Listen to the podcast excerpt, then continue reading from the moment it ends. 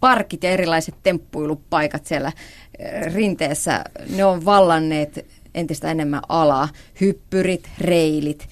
Mitäs, minkälaisia turvallisuusseikkoja Rinne yrittäjä on joutunut ottamaan huomioon, kun näitä on ruvettu rakentamaan? No totta kai siinä täytyy ottaa aina, aina huomioon jo ensinnäkin se rinne plus sitten, että se alue, alue minne näitä tulee. Mutta henkilökohtaisesti itsellä mä kyllä vieläkin kauhistelen näitä, näitä reilejä rinteessä, että mä voin uskoa, että ne tulee niin kuin näin, näin pysyviksi rinteisiin, kun ne on tullut tässä vuosien varrella. Et itse en tietenkään ikinä laittaisi kanttejani piloille, piloille tuommoisen rautareilin päällä ja muutenkin se tuntuu tosi vaaralliselta ajatuksena – ja, ja, ja kyllä meillä ainakin pyritään siihen, että ne on hyvin turvallisia, eikä niitä ole liikaa, eikä ne ole liian korkeita, eikä liian, liian räiskyviä. Et tietenkin näitä muutamia kohteita on, missä sitten on nämä extreme paikat, mutta et monesti siellä sitten ikävä kyllä sattuu ne pahimmat onnettomuudetkin.